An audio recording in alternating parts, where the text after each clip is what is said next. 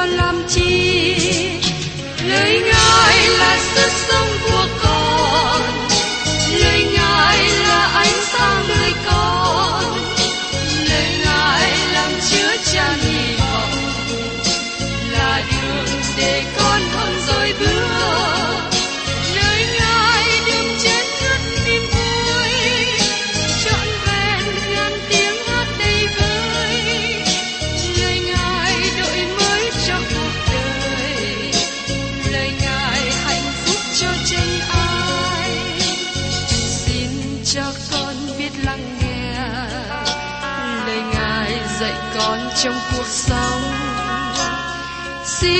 cho con biết lắng nghe.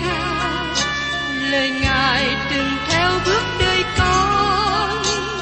Xin cho con biết sẵn sàng chờ đợi và vẫn nghe theo chúa. Xin cho con biết sẵn sàng thực hành lời chúa đã truyền ban Hân hoan chào mừng quý vị đến nghe chương trình Tìm hiểu Thánh Kinh. Đây là một chương trình học kinh thánh liên tục và hệ thống trong thời gian 5 năm. Chúng ta sẽ lần lượt khảo sát từ sáng thế ký cho đến khải huyền. Mục sư tiến sĩ McGee là người được Chúa dùng để sáng lập và thực hiện chương trình này. Ông tin rằng lời của Đức Chúa Trời có khả năng đáp ứng mọi nhu cầu cho tất cả mọi người trên thế giới, không phân biệt chủng tộc, văn hóa, trình độ tuổi tác hay phái tính. Ước mong quý vị theo dõi liên tục và giới thiệu cho thân nhân bạn hữu cùng đón nghe. Kính chào quý vị và các bạn. Trong chương trình tìm hiểu Thánh Kinh hôm nay, chúng ta đến sách trong ngôn đoạn 5. Chúng ta thấy lời khuyên dạy đặc biệt này cho giới trẻ nam nữ. Các bạn cần đọc và lắng nghe kỹ lời khuyên dạy này để giữ đời sống mình được trong sạch, để đem đến hạnh phúc và lợi ích cho gia đình. Đây là lời dạy của Đức Chúa Trời về tình dục. Tôi thích lời dạy này từ Đức Chúa Trời vì nó tốt hơn những điều mà chúng ta nghe nói về tình dục trai trẻ hiện nay. Đức Chúa Trời nói rằng đời sống trong sạch dẫn đến hạnh phúc gia đình. Có nhiều khó khăn trong hạnh phúc gia đình hiện nay bởi vì họ không bắt đầu với nền tảng tốt. Họ bắt đầu với mối quan hệ tình dục trước hôn nhân, vì thế họ gặp khó khăn sau đó.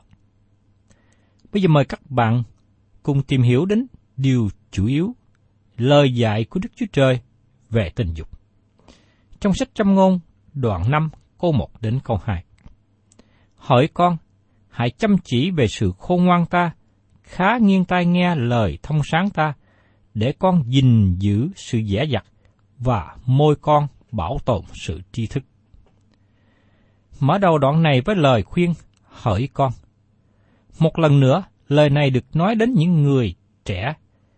Đây là sự khôn ngoan mà người trẻ đến trường để học. Trong đoạn trước đây có lời cảnh giác chống lại người ác, và trong đoạn này, lời cảnh giác chống lại người nữ lạ. Sở dĩ gọi là người nữ lạ bởi vì cô ta đến từ những dân tộc bên ngoài dân Israel. Cô ta là người ngoại, cô ta là kỳ nữ, là gái mãi dâm. Trong dân Israel không có người nào làm kỳ nữ, vì theo luật pháp môi xe, ai làm kỳ nữ sẽ bị ném đá chết. Do vậy, có nhiều lúc dân Israel đi xa cách Đức Chúa Trời, phạm tội tình dục bậy bạ. Điều này đã xảy ra với dân Israel, nên có lời cảnh giác trong sách châm ngôn đoạn 2 câu 17. Nàng lìa bỏ bạn của tuổi đăng thì và quên sự giao ước của Đức Chúa Trời. Trong trường hợp này, người nữ này được gọi là người lạ, người nước ngoài, và cô ta cũng xa lạ trong mối quan hệ với Đức Chúa Trời. Mời các bạn cùng xem tiếp trong châm ngôn đoạn 5, câu 3 đến câu 6. Vì môi kẻ dâm phụ đặt ra mặt, và miệng nó dịu hơn dầu, nhưng rốt lại đắng như ngại cứu, bén như gươm hai lưỡi. Chân nó xuống trốn chết, bước nó đụng đến Nam Phủ. Nó không tìm đặng con đường bằng thẳng của sự sống, các lối nó lầm lạc, song nó chẳng biết đến. Thưa các bạn, lời của Đức Chúa Trời cảnh giác người trẻ vì việc làm và lời quyến dụ của các chăm phụ. Các bạn trẻ cần phải đề phòng, và giữ. Vì nếu các bạn vướng vào tình dục với kỵ nữ, đời sống các bạn sẽ hư hoại. Tôi có nghe một số bạn trai nói rằng, hãy thử để xem sao. Xin các bạn nhớ rằng, các bạn không thể nào thoát khỏi hậu quả của việc các bạn đã làm. Đối với quý cô nào làm kỵ nữ, làm gái mãi dâm, xin quý cô hãy từ bỏ đi. Đời sống của người nữ đừng để bị hư hoại như thế. Hãy học lấy lời khuyên dạy của cha mẹ mà sống trong sự khôn ngoan. Tôi rất tiếc tình trạng suy đồi của xã hội hiện nay về tình dục bậy bạ của nam nữ, tránh quyền làm ngơ, xã hội còn cổ võ thêm. Mời các bạn cùng xem tiếp trong sách châm ngôn đoạn 5, câu 7 đến câu 11. Vậy, bây giờ, hỏi các con, hãy nghe ta, chớ lìa bỏ các lời của miệng ta. Hãy dời đường con cách xa khỏi nó, đừng lại gần cửa nhà nó. E con trao sự danh dự mình cho kẻ khác, và năm tuổi con cho kẻ hung bạo. E người lạ được no nê quá tài con, và công lao con về nhà kẻ ngu dại. Kéo đến cuối cùng con phải rên xiết, vì thịt và thân thể con đã bị hao mòn. Đây là lời cảnh giác được gửi đến người trẻ. Đây là hình ảnh thực tế về các bệnh qua liễu của tình dục bậy bạ. Cuối cùng đưa đến hậu quả đau buồn. Khi đó, cơ thể của các bạn bị hư hoại vì nhiễm bệnh. Có nhiều người mất cả mạng sống nữa.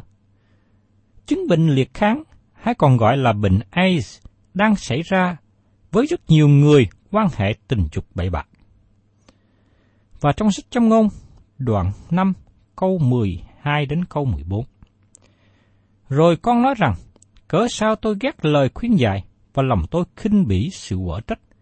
Nhưng sao tôi không vâng theo tiếng giáo sư tôi và chẳng nghiêng tay qua lời của người dạy dỗ tôi. Tại giữa dân sự và hội chúng, tôi thiếu điều bị sa vào các thứ tai họa. Xin các bạn nhớ rằng, Đức Chúa Trời không khinh dễ đâu. Nếu các bạn gieo điều gì, các bạn sẽ gặp điều đó. Tại đây Đức Chúa Trời diễn tả về hậu quả cuối cùng của đời sống tình dục bậy bạ. Tôi nhận thấy xã hội hiện nay đã gặt lấy hậu quả của những gì mà họ đã gieo trước đây. Tội lỗi tình dục trái lẽ xảy ra hiện nay bởi vì con người đã khước từ lời khuyên dạy của Đức Chúa Trời. Tiếp đến, Đức Chúa Trời nói về mối quan hệ tốt đẹp giữa vợ, chồng, và chúng ta thấy rằng hôn nhân đi đến một điểm cao trong đời sống. Sự thánh khiết của hôn nhân Trong sách châm ngôn đoạn 5, câu 15 đến 19 Hãy uống nước hồ con chứa và nước chảy trong các giếng con. Các nguồn của con há nên tràn ra ngoài đường và các suối của con tuôn nơi phố chợ sao? Nó khá về một mình con, chớ thông đụng với người ngoài. Nguyện nguồn mạch con được phước, con hãy lấy làm vui thích nơi vợ con cưới buổi đăng thị. Như nai cái đáng thương và hoàng dương có duyên tốt, nguyện lương long nàng làm thỏa lòng con luôn luôn, và ái tình nàng khiến con say mê mãi mãi. Những lời này khuyên người chồng hãy vui với vợ mình đã cưới, con cái ra từ vợ mình, chứ không phải từ các phụ nữ xa lạ. Các câu này diễn đạt tình yêu trong hôn nhân. Lời của Đức Chúa Trời nói rất rõ về tình yêu thể xác, tình yêu nhục dục trong hôn nhân là điều thánh khiết ở mức độ cao. Có thời gian trước đây, tình dục trong hôn nhân không được nói đến và bị coi như việc cấm kỵ. Điều này không được đề cập đến, vì có người cho rằng đó là điều dơ bẩn giữa những người lập gia đình. Tại đây, các bạn có chú ý đến cách mà Đức Chúa Trời diễn đạt tình yêu thể xác trong hôn nhân không? Đức Chúa Trời nâng tình yêu trong hôn nhân ở mức độ cao. Xin quý vị và các bạn nhớ rằng, hôn nhân được Đức Chúa Trời thiết lập để ban lợi ích tốt đẹp cho gia đình con người. Những ai thực hiện tình dục trái lẽ ngoài hôn nhân thì người ấy dẹp bỏ đi sự tốt đẹp của hôn nhân. Đối với con cái Đức Chúa Trời trong gia đình cơ đốc nhân là hình ảnh về mối quan hệ giữa Đấng Christ và Hội Thánh các bạn không thể có mối quan hệ nào cao hơn hay thánh khiết hơn như thế. Điều này cũng cảnh giác đến vợ chồng cơ đốc nhân trong hội thánh đang gãy đổ hiện nay. Hội thánh và những gia đình này cần quỳ gối xuống cầu nguyện và ăn năn với Đức Chúa Trời và tìm ra điều sai phạm của mình. Một trong các dấu hiệu là lời của Đức Chúa Trời chưa được dạy dỗ cho những người này. Lời Chúa chưa có ảnh hưởng trên đời sống của những hội viên của hội thánh. Trong sách Hebrew đoạn 13 câu 4 nhắc nhở rằng, Mọi người phải kính trọng sự hôn nhân, chớ quê phòng, chớ có ô quế, vì Đức Chúa Trời sẽ đón phạt kẻ chăm dục cùng kẻ ngoại tình. Đức Chúa Trời kẻ hôn nhân là mối quan hệ tốt đẹp. Nó là một điều cao trọng và thánh khiết. Vì thế, không nên coi nó là một điều chẳng sạch. Xin hãy chú ý mặt khác của bức tranh. Chúng quê phòng chớ có ô quế, vì Đức Chúa Trời sẽ đón phạt kẻ dâm dục cùng kẻ ngoại tình. Vì thế, đối với những người đã lập gia đình, chúng ta phải giữ đời sống tình dục của mình trong sự trong sạch với vợ và chồng của mình mà thôi. Trước đây khi tôi còn là mục sư hội thánh, có người đàn ông đến với tôi và thông báo là ông sẽ lìa bỏ vợ và con trai để quan hệ với một người nữ khác. Họ đều là hội viên của hội thánh. Tôi rất ngạc nhiên trước việc này và khuyên ông ta không nên làm như thế, bởi vì ông là con cái Đức Chúa Trời mà sao lại hành động như là con cái của ma quỷ vậy? Đức Chúa Trời sẽ sửa phạt ông nếu ông đi trái nghịch với lời dạy của Ngài. Ông ta không chịu nghe lời khuyên, bỏ vợ con và kết hôn với người đàn bà khác. Thời gian trôi qua, mấy năm sau đó, hai người này lại chia tay với nhau. Họ bị cô đơn, buồn thảm, thất vọng. Tôi tin rằng họ đang nói, ước gì tôi có thể đi ngược trở lại, khởi sự từ đầu. Führer có lời khuyên cho người chồng ở trong sách Führer thứ nhất đoạn 3 câu 7. Hỡi người làm chồng, hãy tỏ điều khôn ngoan ra trong sự ăn ở với vợ mình, như là với giống yếu đuối hơn, vì họ sẽ cùng anh em hưởng phước sự sống, nên phải kính nể họ, hầu cho không điều gì làm rối loạn sự cầu nguyện của anh em. Đây là một sự thử nghiệm thật. Khi chồng và vợ sống chung với nhau, họ có sự vui mừng và vững tin khi cùng hiệp nhau cầu nguyện, yêu thương nhau. Gia đình nào làm như thế, biểu lộ mối quan hệ giữa Đấng Christ và Hội Thánh. Tôi tin chắc với các bạn rằng, Đức Chúa Trời sẽ ban phước một gia đình như vậy. Tức là một gia đình mà cả vợ và chồng đều kính thờ Đức Chúa Trời và yêu thương lẫn nhau. Và mời các bạn cùng xem tiếp trong trăm ngôn đoạn 5, câu 20 đến 21. Hỏi con, lẽ nào con mê mệt người dâm phụ và nâng niu lòng của người ngoại?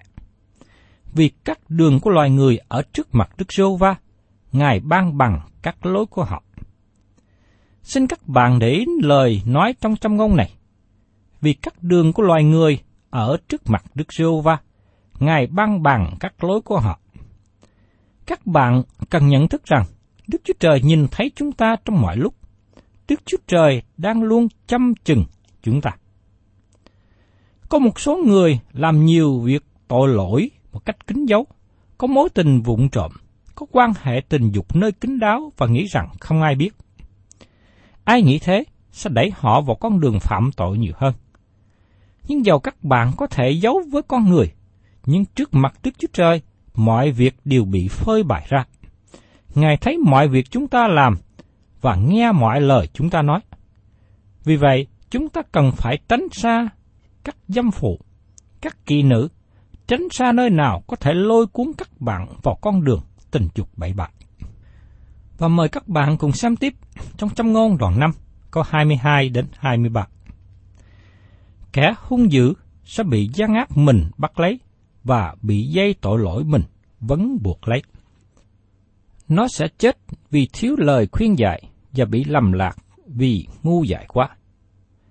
Đức Chúa Trời nói rằng, có một ngày sẽ đến, là ngày khai trình, là ngày thưởng phạt. Ngày đó đang tới. Con người nghĩ rằng họ có thể thoát khỏi hậu quả của tội lỗi, nhưng Đức Chúa Trời nói rằng không một ai thoát khỏi một tội nào. Sự hung dữ của mình sẽ bị gian ác mình mắc phải và bị dây tội lỗi mình vấn buộc lấy. Nếu các bạn đã phạm tội, chỉ có một cách để giải quyết, đó là các bạn đến với Đức Chúa Trời để ăn năn tội lỗi của mình, xin Ngài tha thứ và từ bỏ tội lỗi đó. Tiếp đến, tôi xin cùng với các bạn tìm hiểu trong châm ngôn đoạn 6 từ có 20 đến 35, nói về lời cảnh giác chống lại tội lỗi tình dục. Trong trong ngôn đoạn 6 có 20 đến 23. Hỏi con, hãy giữ lời răng bảo của cha, chớ lìa bỏ các phép tắc của mẹ con. Khá ghi tạc nó nơi lòng con luôn luôn và đeo nó nơi cổ con. Khi con đi, các lời đó sẽ dẫn dắt con. Lúc con ngủ, nó gìn giữ con. Và khi con thức dậy, thì nó sẽ trò chuyện với con. Vì điều răng là một cái đèn, luật pháp là ánh sáng, sự quở trách khuyên dạy là con đường sự sống. Người trẻ giờ đây đã lớn và được đi đến trường, nhưng người vẫn còn được nhắc nhở, nhớ đến những lời khuyên dạy của cha mẹ khi còn ở nhà. Những điều mà người ấy được học tại nhà rất là quan trọng. Người ấy cần phải giữ lời khuyên dạy đó với mình luôn luôn. Thưa các bạn, tội lỗi lớn nhất trong xã hội ngày nay là tội lỗi của tình dục. Vì thế có lời cảnh giác liên hệ đến người nữ xa lạ, người kỹ nữ. Tội lỗi này phá hại đời sống của người trẻ hơn bất cứ điều gì khác. Tội lỗi tình dục, tội dâm dục là tội lớn nhất trong thời đại chúng ta. Biết bao nhiêu đời sống hư hoại, không đếm hết được. Nhiều gia đình gãy đổ cũng bởi vì tội lỗi tình dục. Và trong đời sống hôn nhân của vợ và chồng, khi có người thứ ba xen vào, gia đình ấy tan nát. Và sách trong ngôn nói nhiều về điều này. Mời các bạn cùng xem tiếp trong châm ngôn đoạn 6 có 24 đến 25. Đặng giữ con khỏi người đàn bà ác nghiệp và khỏi lưỡi vua nịnh của dâm phụ. Lòng con chớ tham muốn sắc nó, đừng để mình mắc phải mí mắt nó. Các bạn thanh niên đừng để bị lôi cuốn bởi sắc đẹp của phụ nữ. Chúng ta đã học trong châm ngôn đoạn 4 câu 23 khá cẩn thận giữ tấm lòng của con hơn hết, vì các nguồn sự sống do nơi nó mà ra. Các bạn trẻ trẻ được cảnh giác đề phòng sắc đẹp của phụ nữ, đề phòng đôi mắt và lời quyến dụ của những người nữ trẻ. Chúa Giêsu nói trong bài giảng trên núi, được ghi lại trong sách Ma-sơ đoạn 5, câu 27 và 28. Các ngươi có nghe lời phán rằng, ngươi chớ phạm tội tà dâm song ta phán cho các ngươi biết, hãy ai ngó đàn bà mà động tình tham muốn, thì trong lòng đã phạm tội tà dâm cùng người rồi. Qua những lời nhắc nhở này, chúng ta cần nên cảnh giác rằng, mỗi khi tư tưởng xấu, những ý nghĩ xấu vừa phát xuất ra ở trong tâm trí của mình, chúng ta cần tìm cách để loại bỏ nó ngay càng sớm càng tốt. Vì nếu không, những ý nghĩ ở trong lòng trong trí, nó sẽ phát sinh ra hành động sau đó. Và mời các bạn cùng xem tiếp trong châm ngôn đoạn 6 có 26. Vì tại kỹ nữ có người nông nổi chỉ còn một miếng bánh mà thôi. Người giám phụ dẫn lừa sẵn linh hồn quý báu. Nhiều người nam đã bị hư hoại cuộc đời là như thế. Thân bại, danh liệt, bị nghèo khổ, Tôi nghĩ rằng chúng ta sửng sốt khi có nhiều việc lần lượt bị lộ ra. Nhiều người bị phát hiện ra và bị liệt vào sổ đen vì phạm tội tình dục. Điều này có thể xảy đến cho mọi người, mọi lứa tuổi, mọi thành phần xã hội, và ngay cả đến những người hầu việc Chúa trong hội thánh cũng phạm tội lỗi này. Tội lỗi tình dục bậy bạ phát xuất từ đâu? Chúa Giêsu đã nói từ lúc ban đầu, Tội lỗi này phát xuất từ tấm lòng. Chúa Giêsu đã nói cho chúng ta biết điều đó. Đừng để lòng tham muốn tình dục vì bị lôi cuốn bởi người nữ đẹp. Và trong sách trong ngôn đoạn 6 có 27 đến 28. Há có người nào để lửa trong lòng mà áo người lại chẳng bị cháy sao? Há có ai đi trên thang lửa hực mà chân mình lại chẳng bị phong chắc? Câu trả lời rất rõ ràng, nhưng có người hoài nghi, hồ nghi rồi cố gắng thử. Họ luôn bị phỏng chân khi đi trên thang lửa. Người Việt chúng ta thường nói, gần gom sẽ cháy. Vì thế, biết mình yếu đuối thì nên tránh xa càng sớm.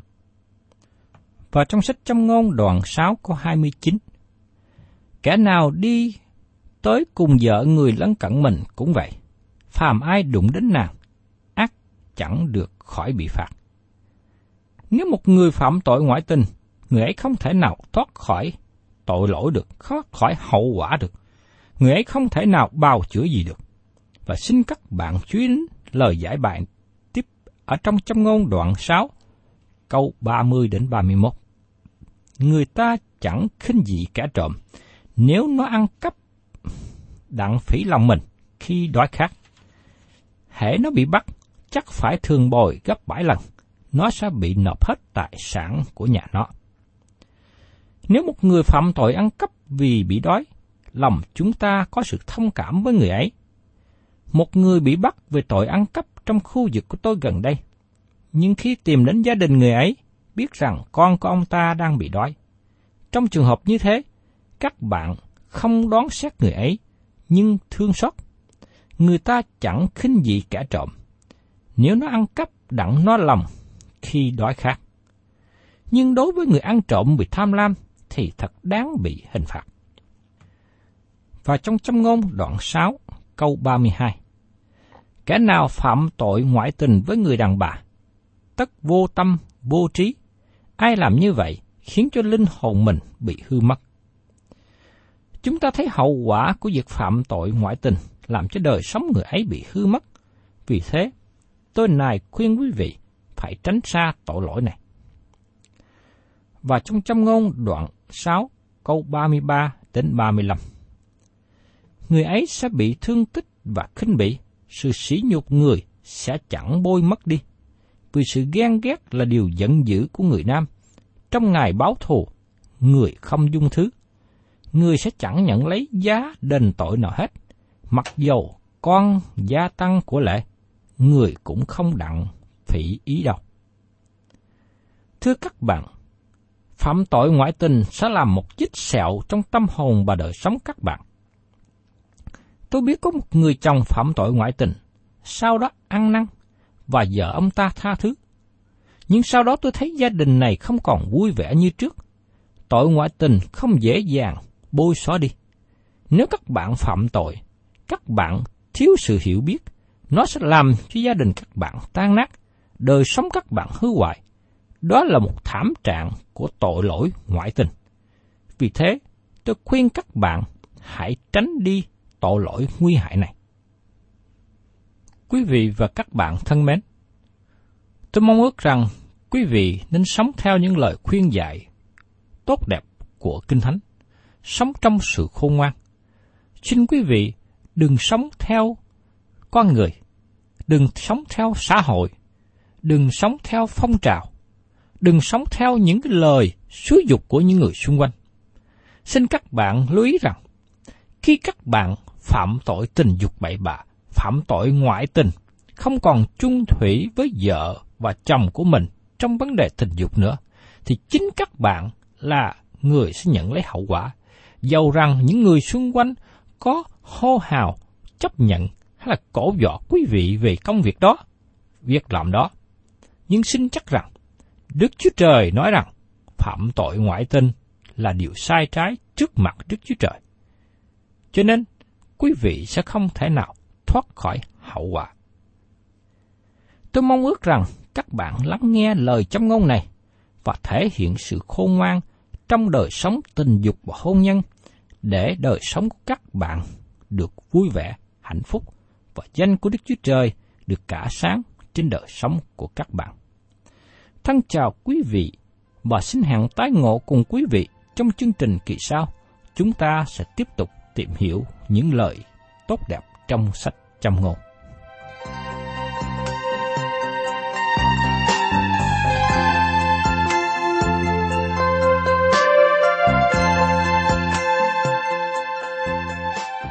Cảm ơn quý vị đã đón nghe chương trình Tìm hiểu Thánh Kinh. Nếu quý vị muốn có loạt bài này, xin liên lạc với chúng tôi theo địa chỉ sẽ được đọc vào cuối chương trình. Kính chào quý thính giả.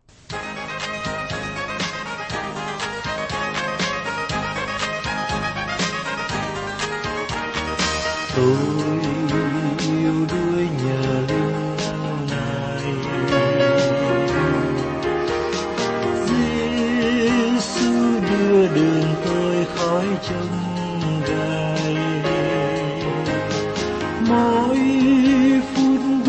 gần bên Chúa yêu thương, luôn mọi đường lòng ngọt vui mừng không thôi.